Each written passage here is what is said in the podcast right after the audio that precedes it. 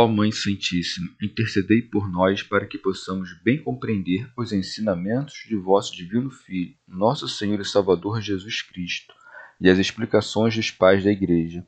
Ó Virgem Imaculada, ofereço-vos este trabalho e peço que abençoais aqueles que o ouvirem, e que seja para a maior honra e glória de Deus. Amém. Senhor Onipotente, purificai o meu coração e os meus lábios. Vós, que purificastes os lábios do profeta Isaías com o carvão em brasa, e dignai-vos, por tal modo, purificar-me com a vossa misericórdia, para que possa dignamente anunciar o vosso santo Evangelho. Por Jesus Cristo, nosso Senhor. Amém. Senhor, abençoai-me. Que o Senhor resida no meu coração e nos meus lábios, para que anuncie digna e convenientemente o seu Evangelho. Amém. Evangelho de Nosso Senhor Jesus Cristo, segundo São João. Ressurreição de Lázaro.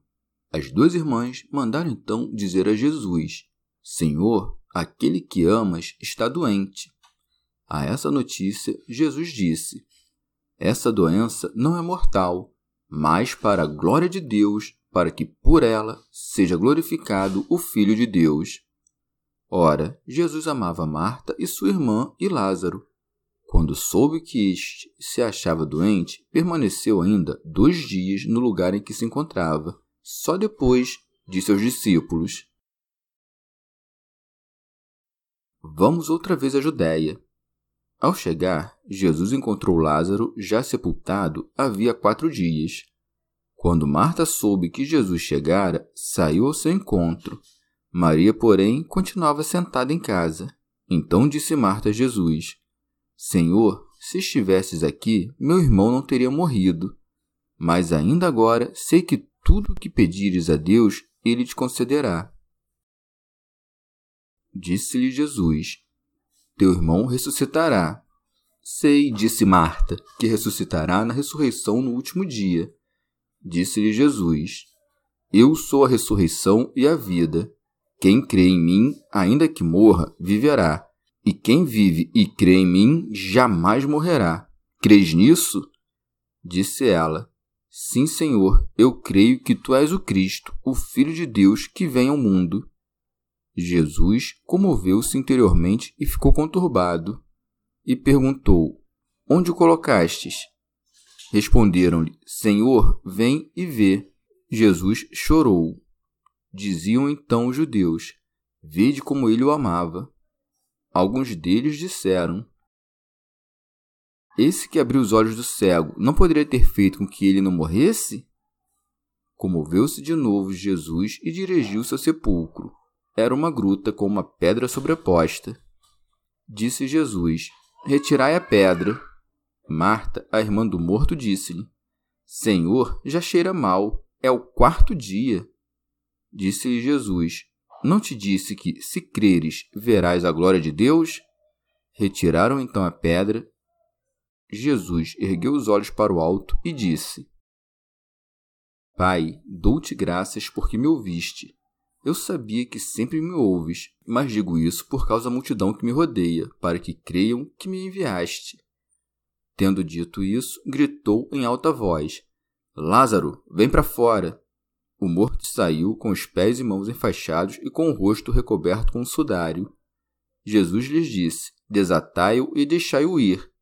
Muitos judeus que tinham vindo à casa de Maria, tendo visto o que ele fizera, creram nele. Comentários dos Pais da Igreja. Santo Agostinho. Uma doença mortal havia cometido a Lázaro. O fogo abrasador da febre devorava a cada dia o corpo deste pobre homem. As duas irmãs lamentavam-se junto ao leito do jovem doente. Por isso é dito delas: Seu irmão Lázaro se achava doente. As duas irmãs mandaram então dizer a Jesus: Senhor, aquele que amas está doente. Elas não disseram: Vem e cura-o, nem se atreveram a dizer: Ordena-o de onde estás e ele será curado. Mas: Senhor, aquele que amas está doente. Como dizendo: Basta que saibas, porque não abandonas aqueles que amas. São João Crisóstomo. Desta forma, tentavam mover Cristo à compaixão, porque ainda o olhavam como homem. Por isso, não acudiram como o centurião e o funcionário, mas o enviam porque, pela muita familiaridade que tinham com ele, tinham muita confiança. Além disso, a pena que sentiam as retinha em casa. Teofilacto Diócrida. E porque eram mulheres, as quais não convém sair de casa com frequência. As palavras, aquele que amas está doente, exprimem uma grande piedade e uma grande fé. Criam que havia um poder tão grande no Senhor que parecia estranho que a doença pudesse atacar um homem que ele tanto amava. A essa notícia, Jesus disse, essa doença não é mortal. Santo Agostinho. Porque nem a própria morte era para a morte, senão para fazer um milagre pelo qual os homens creriam em Cristo e escapariam à verdadeira morte. Por isso o Senhor acrescenta, mas para a glória de Deus, onde chama indiretamente a si mesmo Deus, contra os hereges que dizem que o Filho de Deus não é Deus. Ouve as palavras que seguem e que se referem à glória deste Deus, para que por ela seja glorificado o Filho de Deus, isto é, pela enfermidade. São João Crisóstomo. A partícula ut, a fim de, não indica a causa, mas o efeito. A enfermidade provinha de alguma outra causa, mas o Senhor a usou para a glória de Deus. Prossegue. Ora, Jesus amava Marta e sua irmã e Lázaro. Santo Agostinho. Ele doente, elas tristes, todos amados. Tinham, pois, esperança, porque eram amados por aquele que é o consolador dos sofredores e a cura dos enfermos. São João Crisóstomo. Com isso, o evangelista ensina-nos a não nos entristecer quando uma doença atinge homens bons e amigos de Deus. Alcuíno. O Senhor, depois que se lhe relatou a enfermidade de Lázaro, adiou a cura para o quarto dia, a fim de que a ressurreição operada fosse ainda mais miraculosa. Quando soube que este se achava doente, permaneceu ainda 2 dias no lugar em que se encontrava.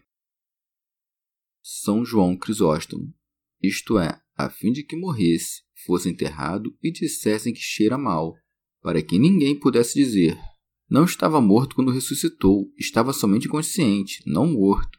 Prossegue. Só depois disse aos discípulos, vamos outra vez à Judéia. Santo Agostinho, para a Judéia, onde esteve prestes a ser apedrejado e donde parecia ter fugido para evitá-lo. Fugiu como homem, mas voltou como que esquecido da sua fraqueza e fazendo brilhar o seu poder. São João Crisóstomo, o Senhor nunca dizia de antemão aos seus discípulos aonde iria. Dilo aqui, porque eles tinham grande medo de retornar a Jerusalém, para que não fossem tomados repentinamente de temor. Alcuíno, o Senhor adiara sua visita até que passassem 4 dias, para que a ressurreição de Lázaro fosse mais gloriosa. Ao chegar, Jesus encontrou Lázaro já sepultado havia 4 dias. São João Crisóstomo, o Senhor demorou 2 dias, e 2 dias antes havia chegado a notícia da morte de Lázaro. Chegou, pois, no 4º dia. Santo Agostinho. Muitas coisas podem ser ditas sobre esses 4 dias, pois uma mesma coisa pode significar de diversos modos. O pecado original, com o qual o homem nasce, é o 1º dia da morte. Mas também a lei natural é transgredida pelos homens, eis o 2º dia da morte. A própria lei da Escritura, dada por Deus por meio de Moisés, também é desprezada, o 3º dia da morte. Vem o Evangelho e os homens transgridem-no, eis o 4º dia da morte. Mas, mesmo destes, o Senhor não deixa de se aproximar. Alcuíno, ou de outro modo, o 1º pecado foi o orgulho do coração, o 2º, o consentimento, o 3º, o ato, o 4º, o hábito. São Beda. O Senhor ainda não entrara na aldeia quando Marta foi ao seu encontro, por isso segue. Quando Marta soube que Jesus chegara, saiu ao seu encontro. São João Crisóstomo. Marta não leva sua irmã quando vai ao encontro de Cristo, porque queria falar com Cristo a sós e lhe anunciar o que havia ocorrido. Depois do Senhor recobrar nela a esperança, então vai e chama Maria. Teofilacto Diócrida. A princípio, não o revela a sua irmã, querendo ocultá-lo dos demais presentes. Se Maria soubesse que Cristo estava a caminho, teria ido ao seu encontro e os judeus que estavam presentes a teriam acompanhado. Marta, porém, não queria que estes soubessem da sua vinda. Então disse Marta a Jesus: Senhor, se estivesses aqui, meu irmão não teria morrido. São João Crisóstomo. Tinha fé em Jesus, mas não como era preciso, porque ainda não sabia que era Deus. Por isso dizia: se estivesses aqui, meu irmão não teria morrido. Teofilacto Diócrida. Como que não crendo que ele, estando ausente, pudesse impedir, se quisesse, a morte do seu irmão. São João Crisóstomo. Marta não sabia ainda que ele podia fazer isso por seu próprio poder, conforme se depreende do que diz a seguir. Mas ainda agora sei que tudo o que pedires a Deus, ele te concederá, como se falasse a um homem virtuoso e de valor comprovado. Santo Agostinho. Não lhe diz: rogo-te para que ressuscites meu irmão. Com efeito, como saberia se era útil o ressuscitar? Diz somente: sei que, se queres, podes fazer. Fazer ou não, isso compete ao teu juízo, não à minha presunção. São João Crisóstomo. O Senhor ensinou-lhe as verdades que não conhecia. Por isso segue. Disse-lhe Jesus: teu irmão ressuscitará. Não disse: pedirei que ressuscite. Tampouco disse: não preciso de auxílio, porque faço todas as coisas por mim mesmo, pois isso seria demais para aquela mulher. Disse, pois, algo intermediário: ressuscitará. Santo Agostinho. A expressão ressuscitará foi ambígua, porque não disse agora. Por isso segue. Sei, disse Marta, que ressuscitará na ressurreição, no último dia. Como dizendo: daquela ressurreição estou certa, desta não.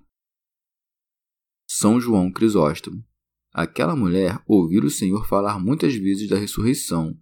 O Senhor agora manifesta mais claramente sua autoridade. Prossegue. Disse-lhe Jesus: eu sou a ressurreição e a vida, mostrando que não necessitava do auxílio de ninguém. Com efeito, se necessitasse, como seria ele próprio a ressurreição? E se ele é a vida, não está circunscrito a um lugar, mas pode curar em toda parte. Alcuíno. Como dizendo: eu sou a ressurreição porque eu sou a vida. Aquele por quem há de ressuscitar como os demais no último dia, também o pode ressuscitar agora. São João Crisóstomo. Marta diz: tudo o que pedires, e ele responde: quem crê em mim, ainda que morra, viverá, mostrando que ele próprio é quem dispensa os bens e a ele é que se deve pedir. Desse modo, eleva o espírito daquela mulher a coisas mais altas. Com efeito, embora lhe pedisse apenas a ressurreição de Lázaro, era preciso falar-lhe da ressurreição em que ela e os demais presentes teriam parte. Santo Agostinho. Diz, portanto: quem crê em mim, ainda que esteja morto na carne, viverá no espírito até que ressuscite na carne para não morrer jamais. Pois a vida da alma é a fé, e todo aquele que vive na carne e crê em mim, ainda que morra durante algum tempo pela morte da carne, não morrerá eternamente. Alcuíno. Não morrerá eternamente em razão da vida do Espírito e da imortalidade da ressurreição. O Senhor, a quem nada é oculto, sabia que ela cria nisso, mas quer que ela professe a fé pela qual é salva. Por isso segue: crês nisso? Sim, Senhor, respondeu ela. Eu creio que tu és o Cristo, o Filho de Deus que vem ao mundo. São João Crisóstomo. Parece-me que a mulher não entendeu o que foi dito. Entendeu que se tratava de algo grande, mas não entendeu o que era. Por isso, interrogada sobre uma coisa, responde outra. Santo Agostinho. Ou de outro modo: Quando crie que és o Filho de Deus, crie que és a vida, porque aquele que crê em ti, ainda que morra, viverá. São João Crisóstomo. Enquanto Maria fala, Cristo nada fala e tampouco lhe diz o que havia dito a sua irmã. Com efeito, a multidão era numerosa e o momento não era oportuno para tais palavras. Condescende e humilha-se, manifestando a sua natureza humana. No momento em que faria um milagre tão grande e granjearia muitos discípulos, manifesta a sua humildade e atrai, por sua condescendência, uma multidão de testemunhas. Jesus comoveu-se interiormente e ficou conturbado. Santo Agostinho. Quem poderia o perturbar, senão ele próprio? Cristo perturbou-se porque quis, assim como teve fome porque quis. Estava no seu poder ter tal aflição como não ter, porque o Verbo assumiu um corpo e uma alma, unindo-se à natureza humana na unidade de pessoa. Por isso, onde está o soberano poder, a fraqueza não se perturba, senão segundo o arbítrio da vontade. Teofilacto Diócrida. Para manifestar a sua natureza humana, ordena-o que faça o que é da sua condição, mandando por virtude do Espírito Santo. Ele dominava suas emoções.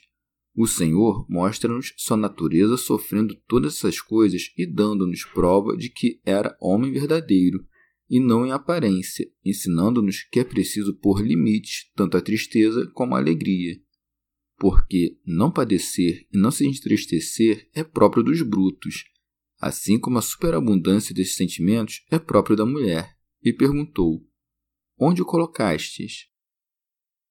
Santo Agostinho. Não devemos supor que fez essa pergunta porque ignorasse o lugar da sepultura, mas porque queria pôr à prova a fé do povo. São João Crisóstomo. Ele não quer ter iniciativa em nada, mas saber tudo pela boca de outro e fazer rogado por eles, para não dar lugar a nenhuma suspeita. Santo Agostinho. Penso que essa pergunta do Senhor simboliza a nossa vocação, que é feita em segredo. Com efeito, a predestinação da nossa vocação é oculta, e a pergunta que o Senhor faz representa este segredo. O Senhor pergunta como se ignorasse quando somos nós que ignoramos. Ou faz essa pergunta porque diz em outra passagem que não conhece os pecadores. Não vos conheço, pois na sua disciplina e nos meus mandamentos não há pecado. Prossegue. Responderam-lhe: Senhor, vem e vê.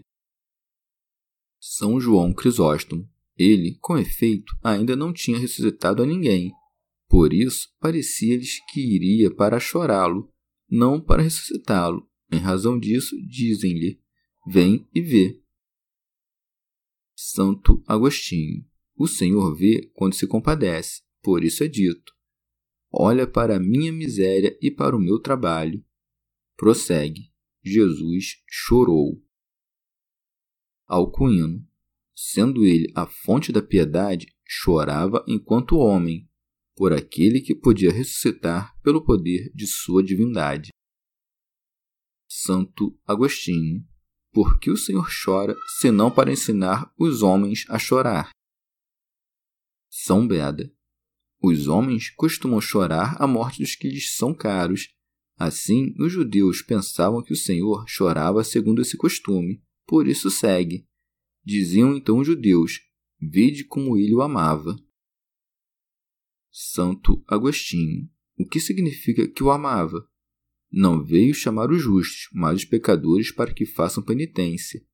Prossegue. Alguns deles disseram: esse que abriu os olhos do cego não poderia ter feito com que ele não morresse? Fará algo ainda maior, ressuscitando um morto. São João Crisóstomo. Os que disseram isso eram seus inimigos. Aquilo que lhes devia causar admiração, isto é, ter curado um cego de nascença, é usado por eles para difamá-lo, como se o Senhor não houvesse operado aquele milagre. Nisso revelam a sua malícia, porque, não havendo Cristo nem ainda chegado ao sepulcro, adiantam-se em acusá-lo, sem nem mesmo esperar o desfecho dos acontecimentos. Comoveu-se de novo Jesus e dirigiu-se ao sepulcro. O evangelista reitera com insistência que o Senhor chorou e gemeu, para que saibas que ele verdadeiramente se revestiu da nossa natureza. Com efeito, como refere coisas maiores a respeito de Cristo que os demais evangelistas, também refere coisas mais humildes atinentes às coisas corpóreas.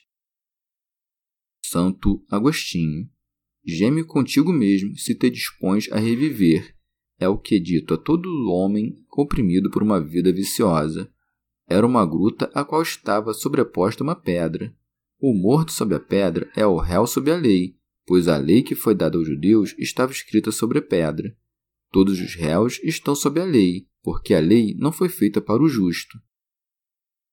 São Beda: esta gruta foi feita em uma rocha, é chamada monumento, monumentum, porque recorda a mente. Mentem monet, isto é, traz os mortos à memória. Prossegue. Disse Jesus: retirai a pedra. São João Crisóstomo: porque não ressuscitou enquanto jazia sob a pedra? Aquele que, com a sua voz, fez o morto levantar-se, não poderia, porventura, levantar uma pedra? Não o fez para fazê-los testemunhas do milagre e para que não dissessem o mesmo que disseram do cego: não é este. As mãos que afastaram a pedra e os homens que se aproximaram do sepulcro seriam testemunhas de que era ele. Santo Agostinho: em sentido místico, as palavras retirai a pedra significam tirai o peso da lei, anunciai a graça. Nessas palavras, penso que alude àqueles que queriam impor a lei da circuncisão aos gentios que vinham à igreja, ou aqueles que vivem no seio da igreja de maneira dissoluta e são escândalo para os que querem crer. Inclusive, Maria e Marta, irmãs de Lázaro, que viram Cristo ressuscitar mortos diversas vezes, não criam plenamente que pudesse ressuscitar seu irmão, pois segue. Marta, a irmã do morto, disse-lhe: Senhor, já cheira mal, é o quarto dia. Teofilacto Diócrida: Marta disse isso como quem não tinha fé, julgando ser impossível que ressuscitasse seu irmão depois de tantos dias. São Beda: ou, estas palavras não exprimem desespero, senão admiração. São João Crisóstomo: essas palavras também servem para calar os descrentes, pois dão testemunho do milagre às mãos que tiraram a pedra, os ouvidos que ouvem a voz de Cristo, os olhos que veem Lázaro sair e o olfato que sente o mau cheiro. Santo Agostinho: a glória de Deus manifesta-se ao ressuscitar um cadáver que cheirava mal. Tiraram, pois, a pedra. Orígenes: a demora para tirar a pedra foi causada pela irmã do defunto. Com efeito, se ela não tivesse dito: já cheira mal, é o quarto dia, não se diria: disse Jesus, retirai a pedra. Removeram a pedra, mas mais tarde do que deveriam. O melhor, pois, é nada interpor entre as ordens de Jesus e a sua execução. Alcuíno: como Cristo, enquanto homem, era menor que o Pai, pede-lhe a ressurreição de Lázaro, e por isso é dito que ele foi ouvido. Jesus ergueu os olhos para o alto e disse: Pai, dou-te graças porque me ouviste. Orígenes: levantou de fato os olhos ao céu porque elevou a sua inteligência, fazendo-a subir por meio da oração ao Pai Excelso. Por isso, para orar, seguindo o exemplo de Cristo, é necessário elevar ao céu os olhos do coração, afastando-os das coisas presentes tanto na memória como nos pensamentos e intenções. Fez-se aqui, pois, uma promessa aos que oram como é devido, de acordo com aquelas palavras: clamarás e ele te dirá, eis-me aqui. O que pensaremos de nosso Senhor e Salvador? Estava prestes a rogar pela ressurreição de Lázaro, mas aquele que é o bom Pai se antecipou. Antes de concluir a oração, portanto, faz ações de graças dizendo: Pai, dou-te graças porque me ouviste. São João Crisóstomo: isto é, porque não há contrariedade entre mim e ti. Não revela aqui que lhe falte poder ou que seja menor que o Pai. Isto é dito entre amigos, dignos da mesma honra. Para mostrar, pois, que não tinha necessidade da oração, acrescenta: eu sabia que sempre me ouves, como dizendo: para que seja feita a minha vontade, não careço de oração, como que para te persuadir. Com efeito, nossa vontade é a mesma. Diz isso veladamente em razão da fraqueza dos ouvintes. Com efeito, Deus atende menos à sua dignidade que à nossa salvação. Por essa razão, muitas coisas elevadas e grandiosas são ocultadas em seus discursos, e as coisas humildes abundam. Santo Hilário. O Senhor não tinha necessidade de pedir, mas orou por nossa causa, para que não ignorássemos que ele era o Filho. Por isso acrescenta: mas digo isso por causa da multidão que me rodeia, para que creiam que me enviaste. As palavras de prece, que não tinham para ele utilidade alguma, eram de grande proveito para a nossa fé. Ele não tinha necessidade de auxílio, mas nós temos necessidade de instrução. São João Crisóstomo não disse: para que creiam que eu sou menor, porque sem oração não posso fazer isso, mas para que creiam que tu me enviaste.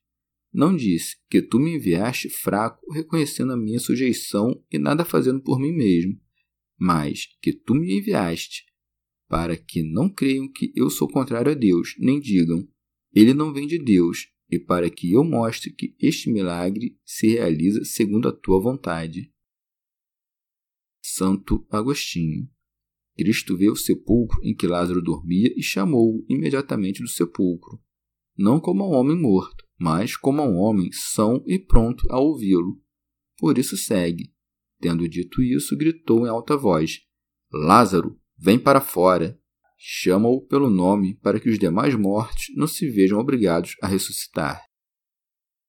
São João Crisóstomo não disse: ressuscita, mas vem para fora, falando como a um homem vivo, aquele que há pouco estava morto. Não disse: em nome do Pai, sai para fora, ou Pai, ressuscita-o, mas, deixando de lado essas coisas, depois de já ter orado enquanto homem, manifesta a verdade por sua autoridade. Também procede de sua sabedoria que, por palavras, demonstre humildade e, por obras, o poder. Teofilacto Diócrida. A voz alta do Salvador, que ressuscitou a Lázaro, é um sinal das grandes tubas que soarão na ressurreição geral. Também gritou alto para silenciar as fábulas dos gentios, segundo os quais as almas dos defuntos permanecem nos túmulos, pois chama por meio de um grito, como se a sua alma estivesse distante. E assim como a ressurreição geral virá em um piscar de olhos, assim também esta ressurreição de um indivíduo.